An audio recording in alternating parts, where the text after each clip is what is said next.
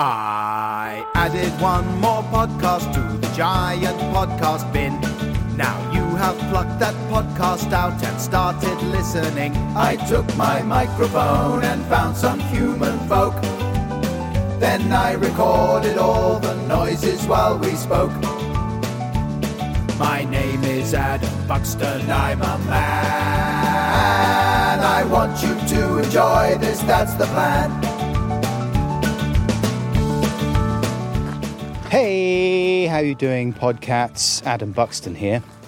Welcome to the second of two live episodes recorded at the London Podcast Festival in September 2018. The previous one was with American comedian now living in the UK, Sara Barron. And today's episode, number 125, is with George Mpanga, who goes by the stage name George the Poet. George Vax. George, aged 29 as I speak, is a London born spoken word performer of Ugandan heritage. His innovative brand of musical poetry has won him both critical acclaim as a recording artist and a social commentator. The first time many people saw George was when he read a love poem that was played at the top of the official TV coverage of the wedding of Prince Harry and Meghan Markle. Prince Harry is a big supporter of a charity that is particularly important to George, apparently. The poem began Loving is lovely, like licking a lolly, then poking and stoking a fire. Oh no, sorry, that's one of my poems. George's poem was called The Beauty of Union. Link in the description. Uh, here's a quote from the website of his former school, Queen Elizabeth's, who have written proudly of their former pupil.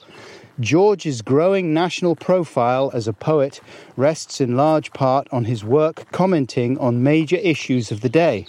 Excuse me, I'm trying to do a podcast. Can you keep that down a tiny bit? Thanks. Yeah, all right. Well, look, we'll talk later on, shall we? Some of these birds, I don't know. George's growing national profile as a poet rests in large part on his work commenting on major issues of the day.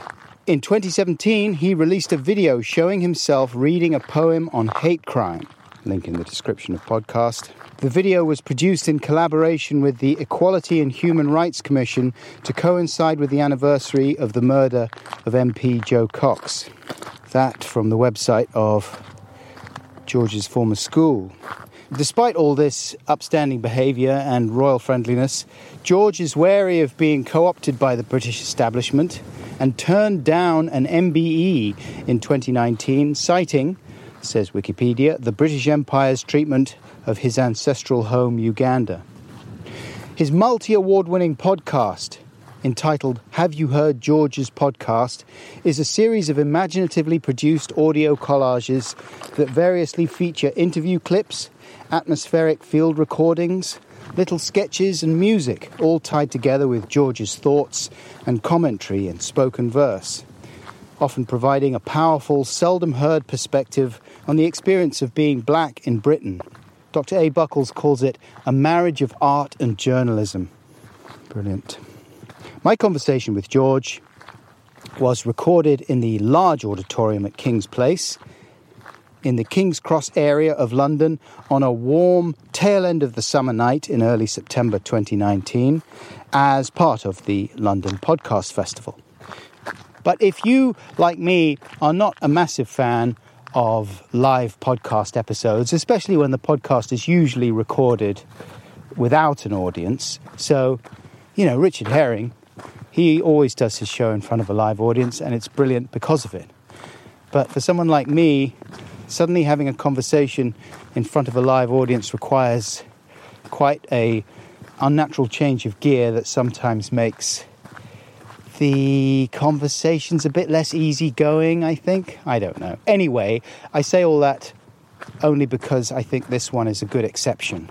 And as you will hear, George is one of the most relaxed and relaxing people to talk to and listen to, even in front of a live audience.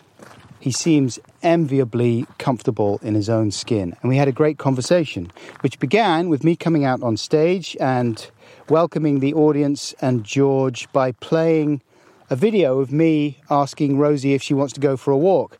Back in the old days when Rosie would actually come for a walk with me, today she just shook her head and stayed home. She likes going for walks in the evenings now, but uh, she's not so keen on the afternoon walks anymore. I don't know. But the video I played to George and the audience at King's Place was a montage of me asking Rosie if she wants to go for a walk that I made back when Rosie was about four, I suppose. And in those days, she would lift off vertically into the air at the mere mention of a walk, like a Harrier jump jet or a Harrier jump jet. Now, I wanted to say that the podcast will be taking a short break for a couple of weeks, and I'll be back at the end to explain a little bit more. But right now, with George the Poet, here we go.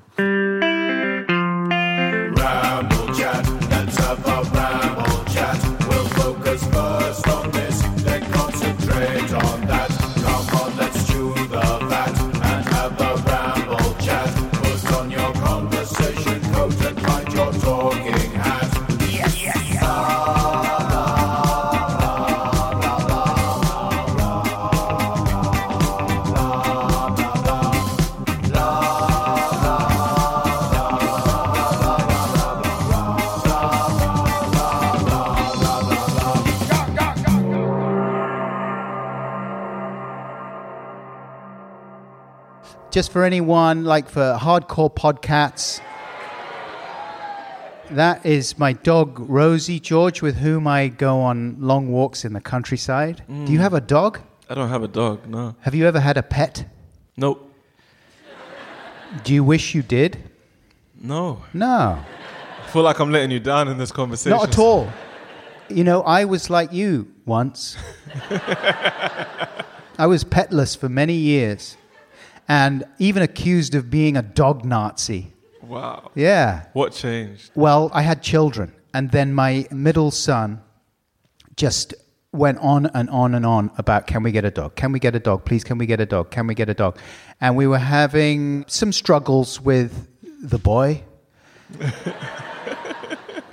and my wife said maybe a dog might be quite good. Like he'll take care of the dog and it'll uh, he'll learn some responsibility and it'll bring out a softer side of him. And also we will have done him a massive favor so we'll have one over on him. So anytime he's uncooperative, we can say, "We got you the dog." Mm, mm. And if he doesn't do what we say, we will threaten to hurt the dog. That story makes me feel so guilty because the family did have two budgies that I just refused to acknowledge. so there was no budgie bonding at all. No. So for years, I resentfully had to like feed and clean after the budgies.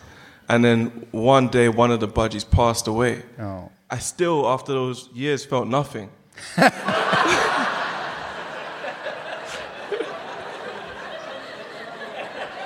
the end. I know what you mean. I know exactly what you mean.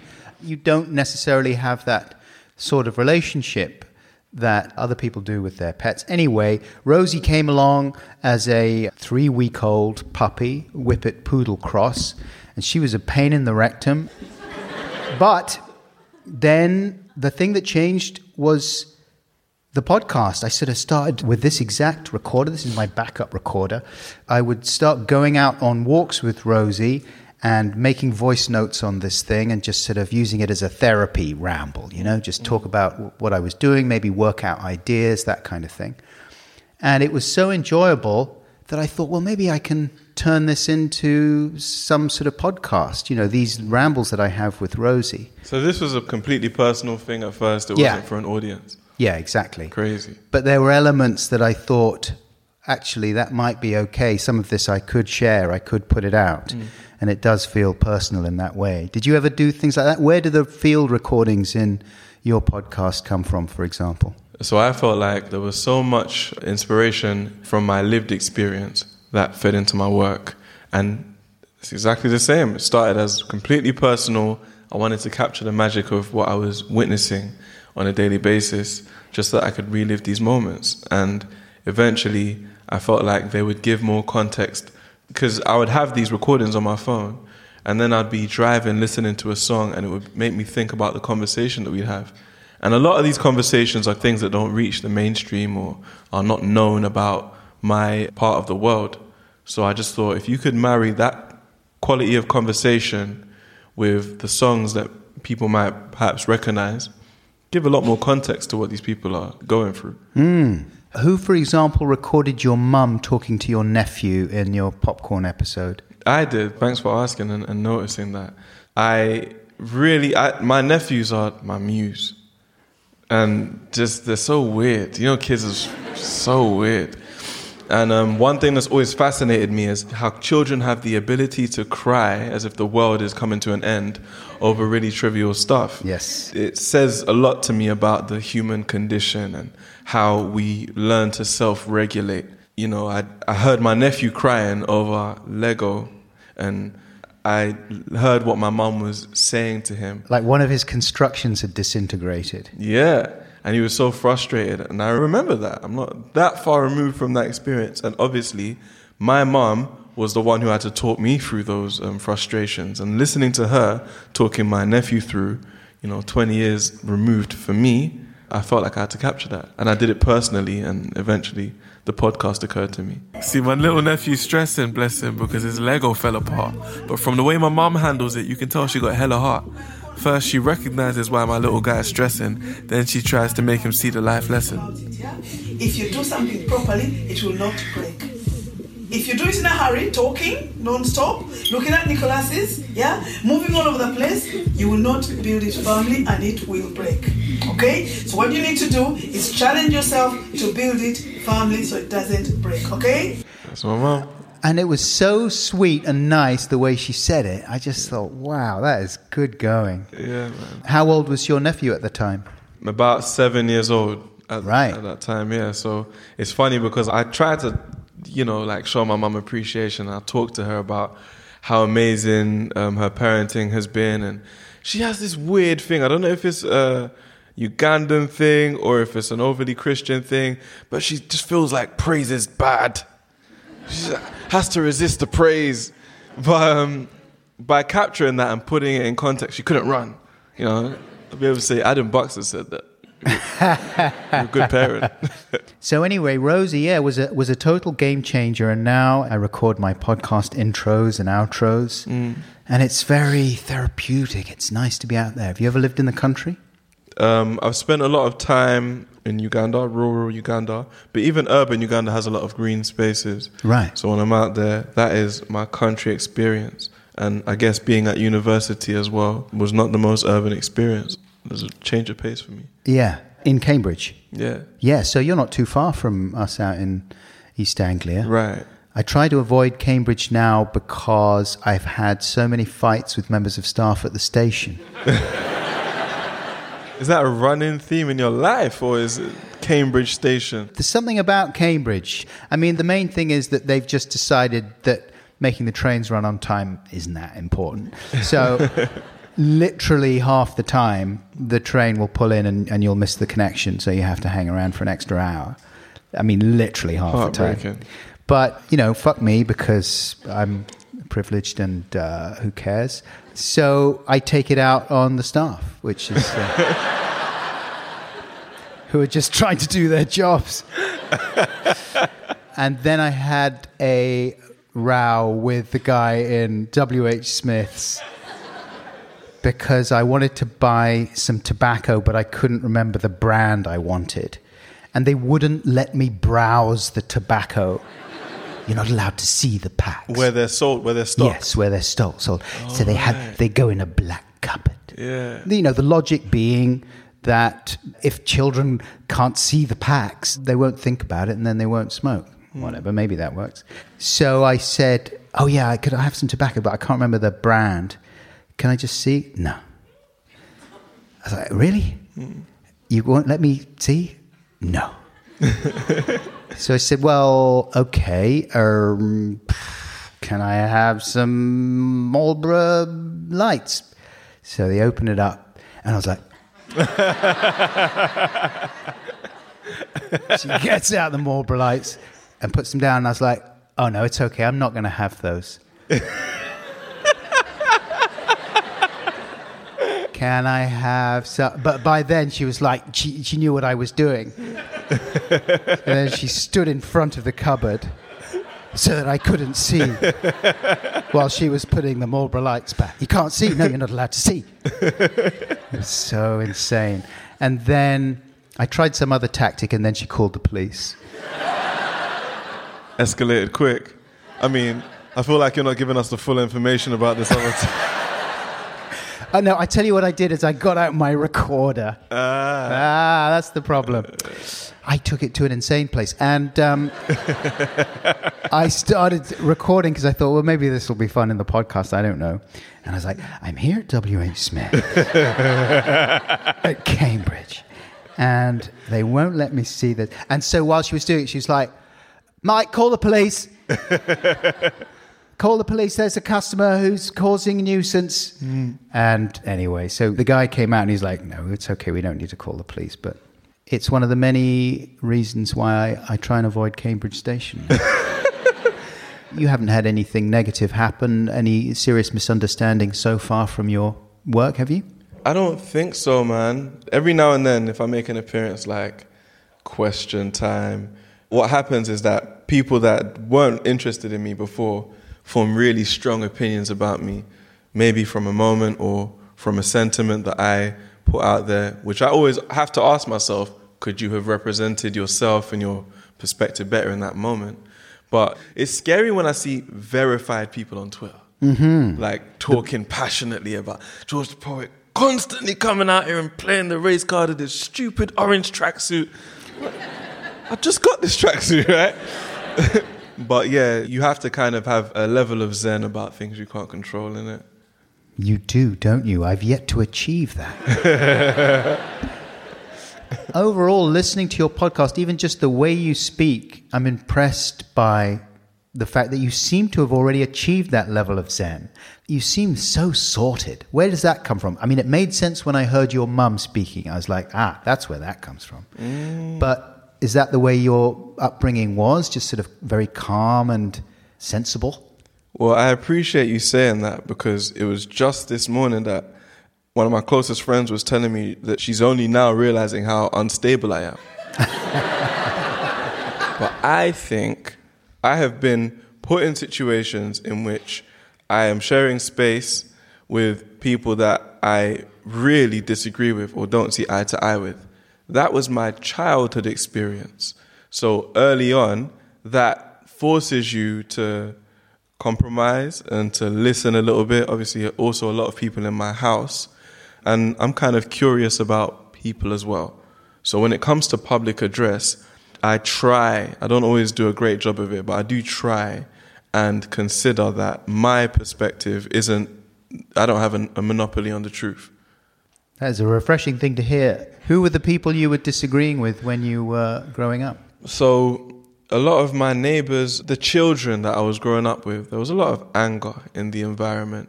And I, obviously being a child, this is the first reference that I have about the world beyond my house. So I just thought this is what some people are like. Looking back now, I see conditions that those young people were dealing with. I haven't seen in the same measure kind of anywhere else. The extent, for example, of fatherlessness or poverty, crime, unemployment. It didn't occur to me that, you know, it's later on that we get the language for these things.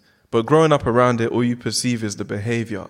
And well into my teens, I was still associating the behavior with people around me and their individual choices. I very much felt that.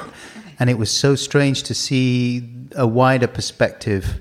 Now we get that a great deal. I think people have grasped that in a lot of different areas. But yeah, growing up, that didn't occur to me at all. Yeah, man. It was all on an individual basis. And I still think that that's sometimes the case when I have my run ins with people who are just trying to do their job. I'm engaging just on the basis of my personal peeve with them at that moment Yeah. and not seeing the bigger picture, not thinking about the kind of day they've had and the kind of interactions they've had Mm. or whatever. I mean, you know, sometimes I think I shouldn't have to think about that. I don't see why they can't just be more helpful. You know what I mean? But But yes, I hear what you're saying. So where was it that you were growing up? This is northwest London, between Wembley and Neasden. Geographically, the estate was quite secluded. On one side, we had a road called the A406, which is a big road, like goes from west to east London. And on the other side, there was a big industrial park. So, a geographically removed location, largely residential, not many access points. So, it could at times feel like a hotbed of tensions among young people. But growing up, I realized that there were many different experiences of that location. It's just that that was the time that I was born in, and it's it's even changed now. So what would you have been doing on a balmy Friday night as a young man on that estate? As a young man, so not as a child, in my teens, Yeah. I would be trying to not be on the estate. I would be out, but I'd be somewhere else. Because unfortunately, by that time, it, there was a, a heavy gang culture that was emerging among my peers, and it really set in in the local schools. So if you've gone to a school in the area and everyone knows the bus that you take to go home, and everyone went to similar primary schools, then there's even more pressure on you to represent yourself as someone from this area, someone who cannot get robbed. Everyone was getting robbed back in the day. Someone who won't fall victim to violence, or someone who won't just get bullied. And a lot of the guys internalized that. Now, what I didn't realize is that some of my other neighboring estates had a similar culture, but a little more order. They had hierarchy. My estate was not known for order or hierarchy. So um, a lot of the behaviors that these guys were taking on, they would direct it just in a scattergun way, like to each other, towards me. There was a spate of burglaries on the estate for a long time. There were robberies of older people. So my estate was like the pariah estate to this day mm-hmm. in our part of northwest London. And for that reason, on a balmy Friday night, I'd be anywhere the fuck else, man. I don't, I'm trying to be there. What form did the gangs take? Like what what did they stand for if they stood for anything? bless them, they stood for their estate because that is all they knew about themselves. No one ever talked to them about who they were before. It was a largely immigrant community. Growing up, it was predominantly Jamaican. Mm-hmm. You've got like third, fourth generation Jamaican immigrant kids who are significantly removed from the experience of the homeland and ultimately have had parents that have grown up, you know, under the time no blacks, no Irish, no dogs. Yes. They've grown up at odds with the state. So there's a statelessness among a lot of these young people. And all they know for sure is that the council placed my family here. That's what their identity was. Uh-huh. And there would have been people, probably my mom would have been one of them, who would read in the Daily Mail that the way that maybe the British gangs were inspired was via hip hop that mm. drifted over from West Coast America. Mm. You know what I mean? Was that a big inspiration or was it a factor? Yeah, so I felt like I suspected that for a lot of my childhood. But remember, remember the factors that I told you about the fatherlessness, crime, poverty, unemployment. I didn't relate to that in my home. So I it took me a long time to understand the presence of these factors within the household, which I, I go on to talk about in episode 2 mm-hmm. after giving you the scenario with my mom talking to my nephew. Yeah. I go on to talk about next door, my friend, and the lack of structure in my friend's life. Anyway, for the majority of my early life, I didn't identify with that. But what I started seeing from the age of 12 onwards was a lot of my friends withdrawing into themselves and shedding parts of their personality and their character that used to be loving and used to be vulnerable. Everyone started presenting themselves a lot more as the rappers that we listened to presented themselves. So I made the same mistake that you say uh, readers like your mum made. I confused correlation with causality. I hear all of that stuff going on in the rap music. I hear what these rappers are saying. And I see what you kids are doing, and you kids must be doing it because of the rappers.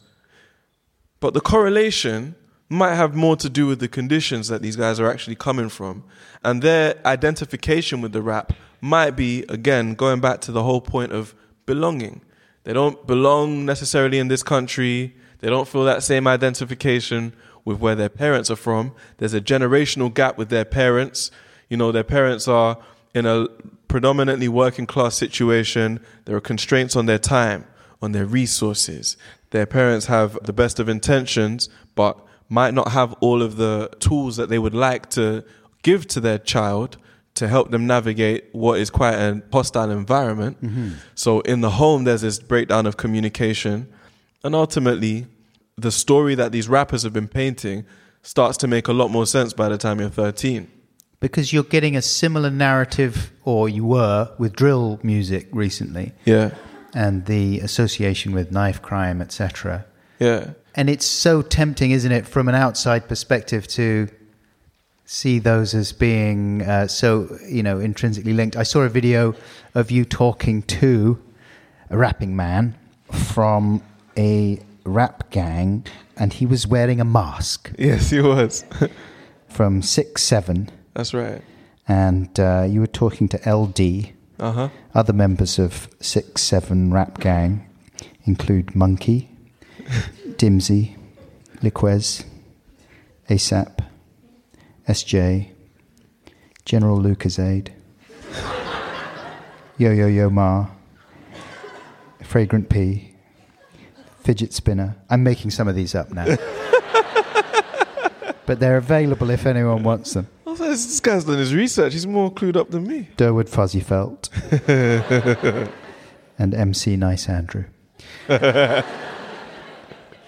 but yeah, you were talking a little bit about that, about the you know overwhelmingly negative associations that a lot of people have now with drill music, and mm. because you your background is music, is that right? That's right. Yeah. So what sort of stuff did you start making? Were you doing kind of genre music immediately? Yeah, I was. I made grime when I first emerged as a rapper. Yeah. Well, I first wrote in a more US style of rap, which is just stylistically different. But yeah, grime is a faster, homegrown version of rap that is native to our accent, which is a big thing again about identity and belonging.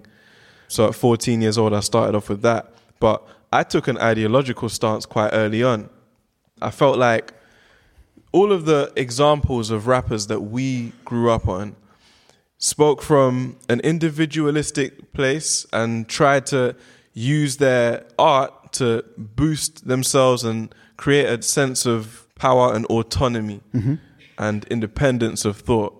But I just saw a contradiction in that because what happened was everyone started behaving the same and exhibiting the same, sometimes self destructive behaviors. So at 14 years old, I was really curious about how we could tweak the formula so that everything that we are could be expressed in the music. We're all someone's friend. And there is no violence, no machismo involved in that. We're just we just chill with people.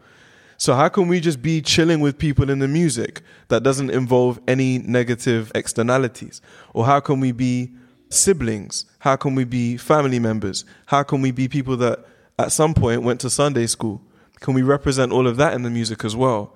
And because I was so obsessed with that question, how do you do all of that and still be cool and still be recognized as someone that is worth listening to? Mm-hmm.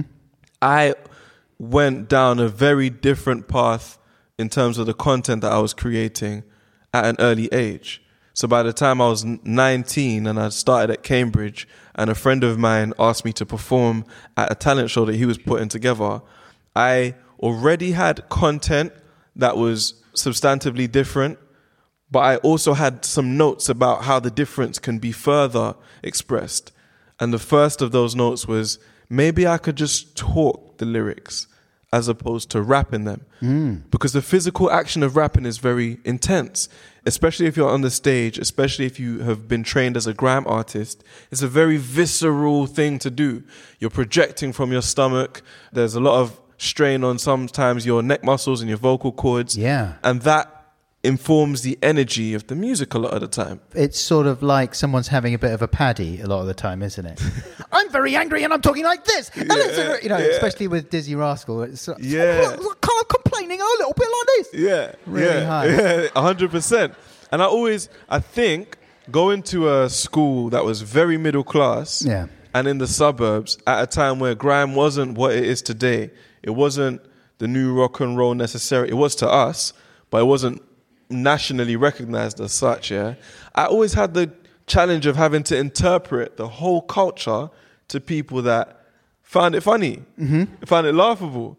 These little details became very apparent to me as kind of barriers to communication. Yes. So, what was the school that you were at? A sort of nice grammar school. is in Barnet. I was in a school called Queen Elizabeth Boys. I had no concept of what a grammar school was. Bless my parents, neither did they. They just knew that our local school wasn't really working out for my big brother at the time. Remember what I said to you about how gang culture and estate, the negative side of estate culture, can just flare up in the playground. My brother was educating the whole family on that firsthand through the challenges that he was going through. It was a crash course. And that shocked my parents into rethinking their approach to my education. So that's how we learned about league tables, learned the process of applying to a grammar school. And yeah, bless my mum, she actually had to personally teach me like some elements of maths, like long addition, in order to prepare me for the exam. But, yeah, hmm. clever person. And so, your grammar school then presumably helped in the process of putting you on the path to Cambridge. Yeah, straight up. It's funny because I was an inconsistent student. So a lot of my teachers had serious reservations about my Cambridge application. But there was one teacher, my sociology teacher, the subject that I, to this day, have loved the most out of anything I've ever studied. And she was young. She was like in her early 20s at the time as well. And strongly felt like I had a chance to study um, particularly sociology. That's what I wanted to do at Cambridge. So she really encouraged me. Nisha Manohara and Maya. She's a she, she doesn't live too far from here now, man. She's a very good person. Been very crucial to my journey. But the whole school really trained me in a way that unfortunately a lot of my friends didn't have the opportunity to experience going to the schools that they did. Did any of your friends end up going to the same schools as you? The same school, the same Yeah, the same grammar school. Not a single one. No. Nah, it was the concept didn't occur to a lot of like this is information that a lot of parents would jump at, right? Mm-hmm. But it just didn't reach many of our parents' social circles. The- The idea that you can set your sights on a school outside of the community and transform the child's opportunities because of that. And was there any sort of stigma attached to that for you? I felt social pressures into like so I used to when I was coming home from school, like year seven, year eight, the early years of secondary school. My school was very strict about uniform, and I used to carry trainers with me that were appropriate for the estate, and I would just change little aspects of my appearance, like what I was wearing on my feet and. Like if I had a hat on and whatnot, I would just transform on the bus ride home, just just like double agents. Put your straw boater on upside down. Yeah, yeah, yeah just, just That's what we used to do. if we were going into town with, with the rough lads, turn our collars up, maybe loosen our ties a little bit. Shows that you're down. Yeah, man. Um, and then, were you on board with the whole Cambridge thing? You, did you get on with it immediately? I, I did. I guess for a second generation immigrant as well, you're aware of the move, of the whole strategy, right? My parents came here with materially with with nothing. I don't like to say with nothing anymore as a blanket statement because they came with a sense of self. They came with a strong network back home. They came with a plan for their children, a plan for themselves. And that was transmitted to me somehow. So I felt like they were passing the baton on to me in order to, you know, generate more opportunities down the line. And I did kind of see it as business. And I thought this is a good school. What I loved about Cambridge is that people are really insanely dedicated to what they're studying. And I felt like I was as well. So I didn't go necessarily for the most exciting social experience. And also, having grown up in the estate that I did and gone to the grammar school, I wasn't a stranger to being out of my depth socially. That wasn't the worst thing in the world. It was doable. So I went there, but to be honest with you, the reality of being there was tougher than I had mentally prepared myself for. Just the amount of work that was expected. Nah, the, the amount of work I did expect, but I guess the loneliness. Oh, okay. Yeah, I was kind of lonely there. Just not having a scene that you could feel part of. Mm, I took that for granted Yes. back home. I had the same sort of thing when I went to art school eventually because by then I was a bit older than everyone else because I fucked up all my exams. Yeah. But it is lonely. And so by the time I eventually got to art school, I was that much older than everyone else. And I just was into doing art. I wasn't there to have social fun. Mm. I'd made most of my good friends at school anyway, and I was mm. still in touch with them, my friend Joe and Louis, and I was still hanging out with them when I went back to London. So I didn't really have that much interest in forming new social groups at college. Right. But it is lonely, and I ended up renting everything from Blockbusters that there was Yep. of an evening. Yeah, that's.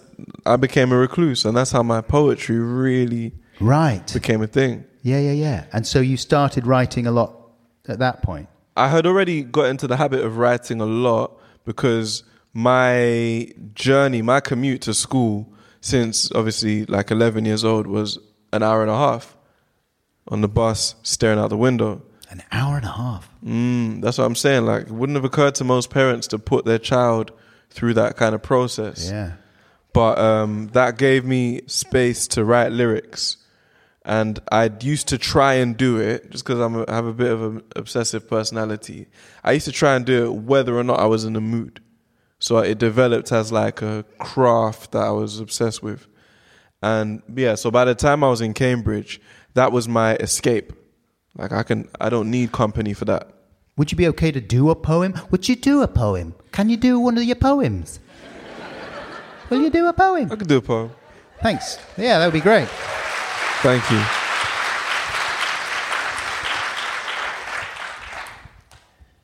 Impossible is a word people use to describe something they can't do. Sometimes they might want to be sadistic, tell you they're just being realistic, say it's near enough impossible, nigh impossible. They want you to think you'll lie in hospital for defying obstacles and trying not to fall. But their impossible isn't my impossible. There are no winners until someone's won it. You won't know what I'm capable of until I've done it. I could either sit here, patient and listen, wanting to make an incision, having to wait for permission, or I could make a decision. I could take a position. Impossible is the manifestation of your inhibition. So, fear of trying is fear of flying. Imagine your mind's racing and your heart isn't out to help. They're turning against you and you're starting to doubt yourself.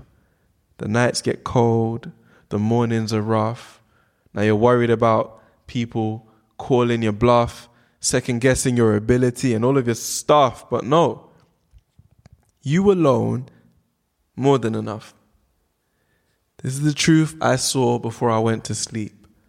I knew my time would come eventually, so I celebrate every test ever sent to me because I feel like what's about to be probably meant to be. It's remarkable to try, but I can't afford to die knowing my ambition didn't kill me. Forget the voice of reason. Listen to the real me. No guts, no glory. Thank you. Thanks for listening. Ah.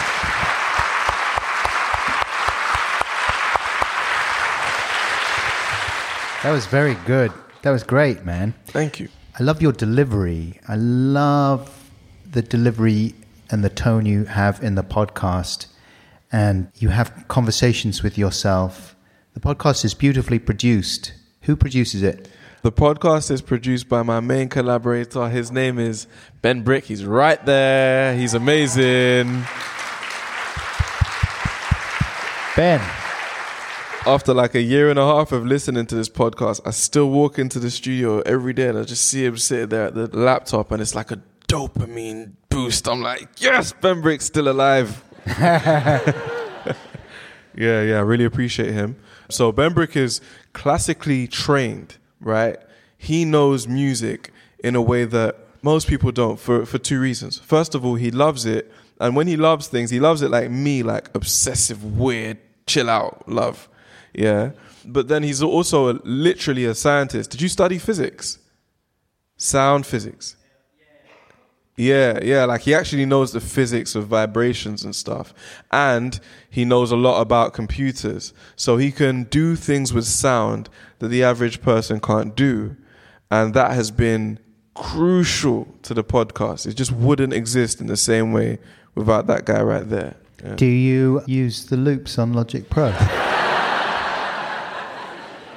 you should. They're good. They're very good. Um, I got you a present. I got you a couple of presents. Uh, one of them is a book that I like, or at least I like bits of it, and I thought you might like it. And the other one I'm not very familiar with, but I thought that might make me look good if I give that to him. It is uh, poems by a poet. He's called William Blake. Get in. And these are all selected by Patti Smith, the musician. So, I mean, I don't know what how that would affect your enjoyment of the William Blake. Just imagining Patti sort of nodding and being blissful. Do you like William Blake? Thank you. I actually really appreciate I love William Blake. Thank you so much. Okay, for well, this. you probably got those, but those ones were selected by Patti Smith. so they'll probably be better than the other ones you've got. Mm-hmm. And how do you feel about Bukowski? Bukowski, no problem with Bukowski at all. Have you got Bukowski already? I. Oh, no. good. Well, this is supposedly uh the, the best anthology of his. It contains my favorite poem called The Shoelace. Have you ever come across The Shoelace Haven't. before?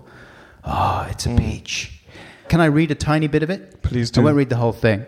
But I thought these were good, and I thought I'd be quite because you talk about cross pollination and the the value of being open to ideas from unexpected places and sources, and I think that is a a very good thing to be into. And I thought that there was something that was similar about Bukowski's aesthetic, working class Los Angeles, though, in the 40s, 50s, and beyond and just the griminess of some of the things that he's dealing with reminded me a little bit of some of the subjects that you talk about.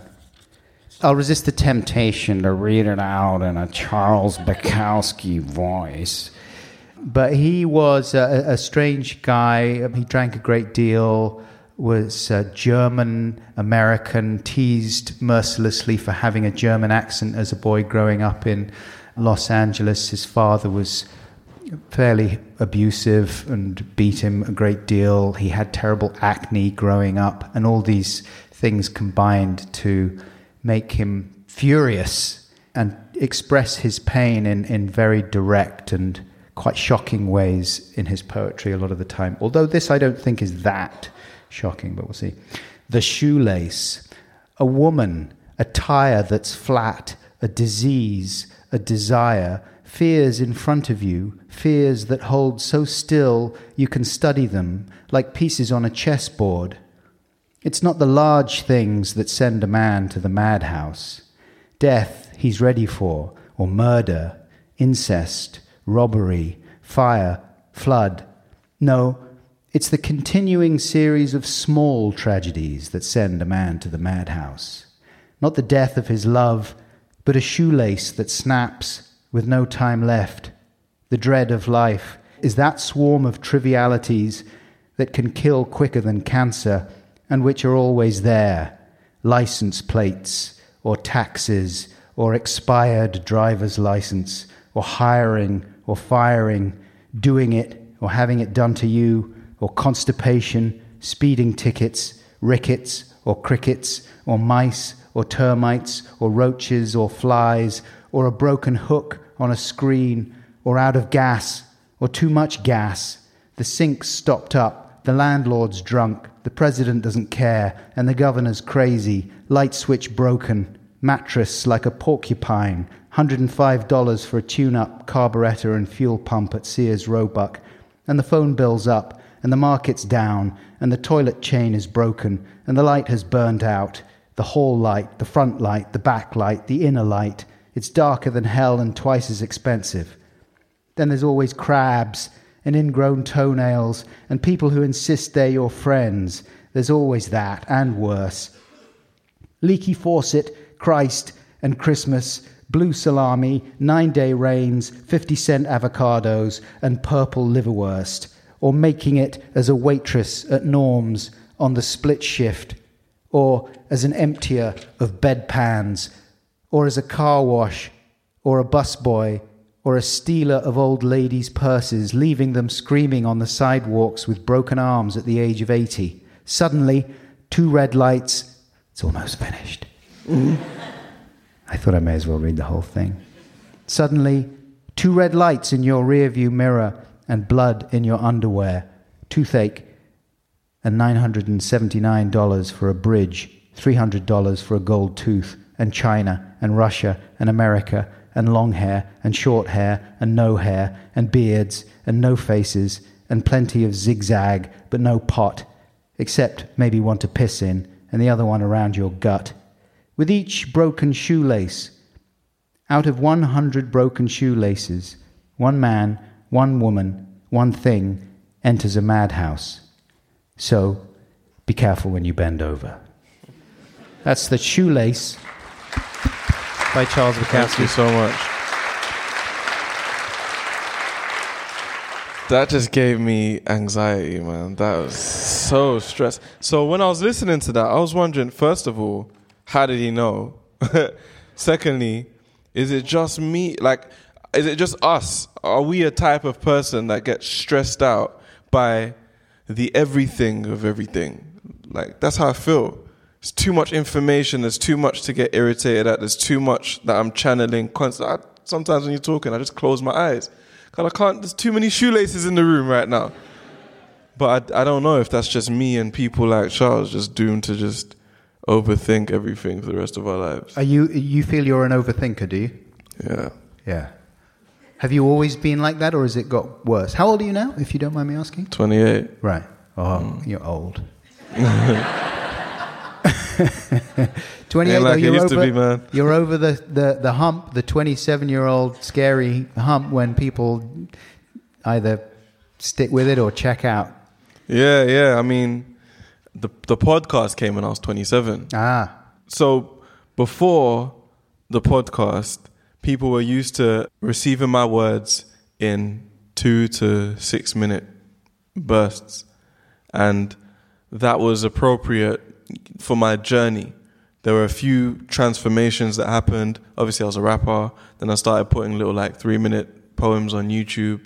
And then I met uh, a good friend of mine who I hope made it tonight. His name's Rob Ryan.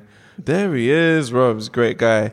He's a, a very talented director, and he spotted me before a lot of people did, just doing like on some underground show. And he was like, you know, you, you should do stuff to camera. And that mm. was a turning point. We put together a short film called My City, poem about London. And that was pretty much the format for the next few years. People wanted what Rob kind of initiated. George in front of a camera saying some words.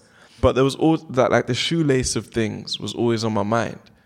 And I didn't know how to explain everything that I saw until as as I was telling you before, I started paying a bit more attention to stand up comedy and to podcasts and realizing that long form can really invite an audience that is prepared to pay a lot more attention. Hmm. So that allows us to get into the minutiae of day to day life. And it helped me deal with a lot of my stresses that I couldn't communicate before.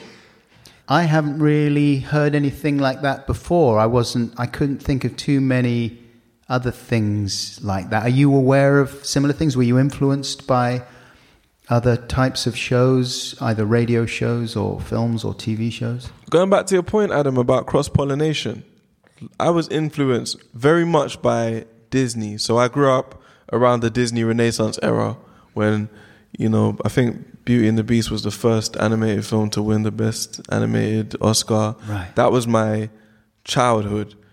Lion King, you know, Aladdin. And that, I felt like there's something about that, especially in the way that they use music. That had been on my mind for about three years in the run up to creating the podcast. Huh, that's interesting. And like I said, cross pollinating the relationship with music and fantasy in Disney movies with my addiction for current affairs and sociology. Like, how can you make sociology feel as fantastical as a Disney movie? And that's how the podcast was basically born. Right. Oh, it's good, man. I Thank really, you. I mean, it's so. It was one of those things. My, I don't know about you, but I'm so pathetic that uh, if if people rave about things and say how good they are, I tend to go, nah. Fleabag, nah. oh, but it's so good. Yeah. Nah. so I read about your podcast. I was like, nah. nah. But it is, it's a treat. It's like a uh, wonderful, refreshing mind bath. And so I thank you for it. George, thank you so much for coming along. Thank you, Adam. It's really me. a pleasure to meet you. It's a thrill to get to talk to you. And congratulations on the podcast. It's magnificent. Are you sort of making things up as you go along? I ask people this question a lot. Or are you, do you have some sort of plan for, for the next five years, how things are going to go? Um, a bit of both. Yeah. Yeah. The the great leader Stalin said that the plan. Always a good one for inspirational uh, goals. he said uh, that the plan is the plan, but then the way things happen is the actual. Yes. You get me? It's a different story altogether. Yes. Or as John Lennon said, life is what happens to you while you're busy making other plans. Yeah. Um, All right. Shit on my. No, listen, you love Stalin, that's fine.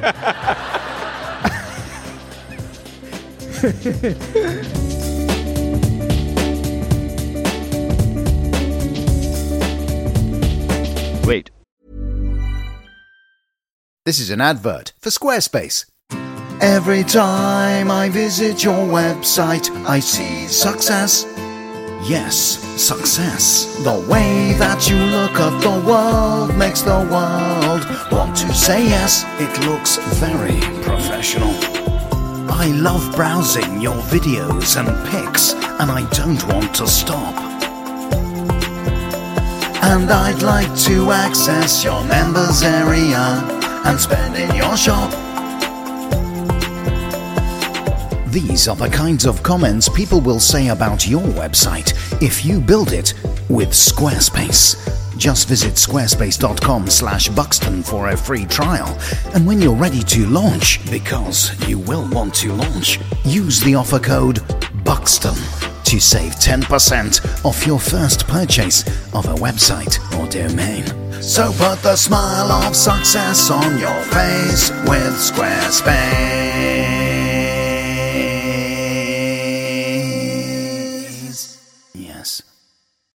Continue. For Christ's sake, do you have another question?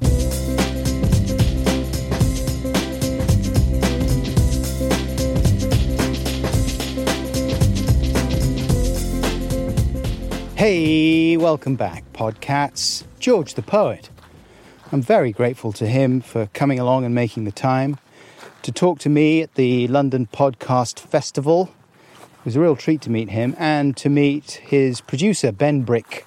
There's a few George related links in the description of the podcast, including a link to his brilliant podcast and especially the popcorn episode that I mentioned and that I played a short clip of towards the beginning of our conversation, the one with his mum giving advice about uh, making Lego constructions. And there's a link to George reading a poem that he wrote since the lockdown began on uh, Radio 4's World at One. Uh, link to George's poem for Harry and Meghan. Link to the video montage of Rosie bouncing at the offer of a walk. Link to Adam Buxton's Ramble book in audiobook form. If you haven't already had the pleasure of making it a part of your life. Now, I said at the beginning that the podcast is taking a break for a couple of weeks, which is just to give me a chance to get a few things together. Also, my mum is not well. It's not COVID, I'm happy to say, but we did have to take her into hospital and she's being looked after by the wonderful people at the Norfolk and Norwich University Hospital, and I'm so grateful to them. God, they're nice. and kind and um, friendly, and you know, can't say enough good about them. And even my mum, who can be quite grumpy and Daily Mailish at times, kept repeating how lucky she felt to uh, live in a country where the NHS exists and are there to take care of us so well. Anyway, uh, I'm not sure how long mum is going to be in hospital, but when she gets out, we'll be looking after her here at Castle Buckle, so that'll be taking up a bit more time. But normal podcast service, at least for a few episodes, will resume in a couple of weeks. Until then, take great care of yourselves and each other. And um, if it's at all useful, please bear in mind that I love you. Bye!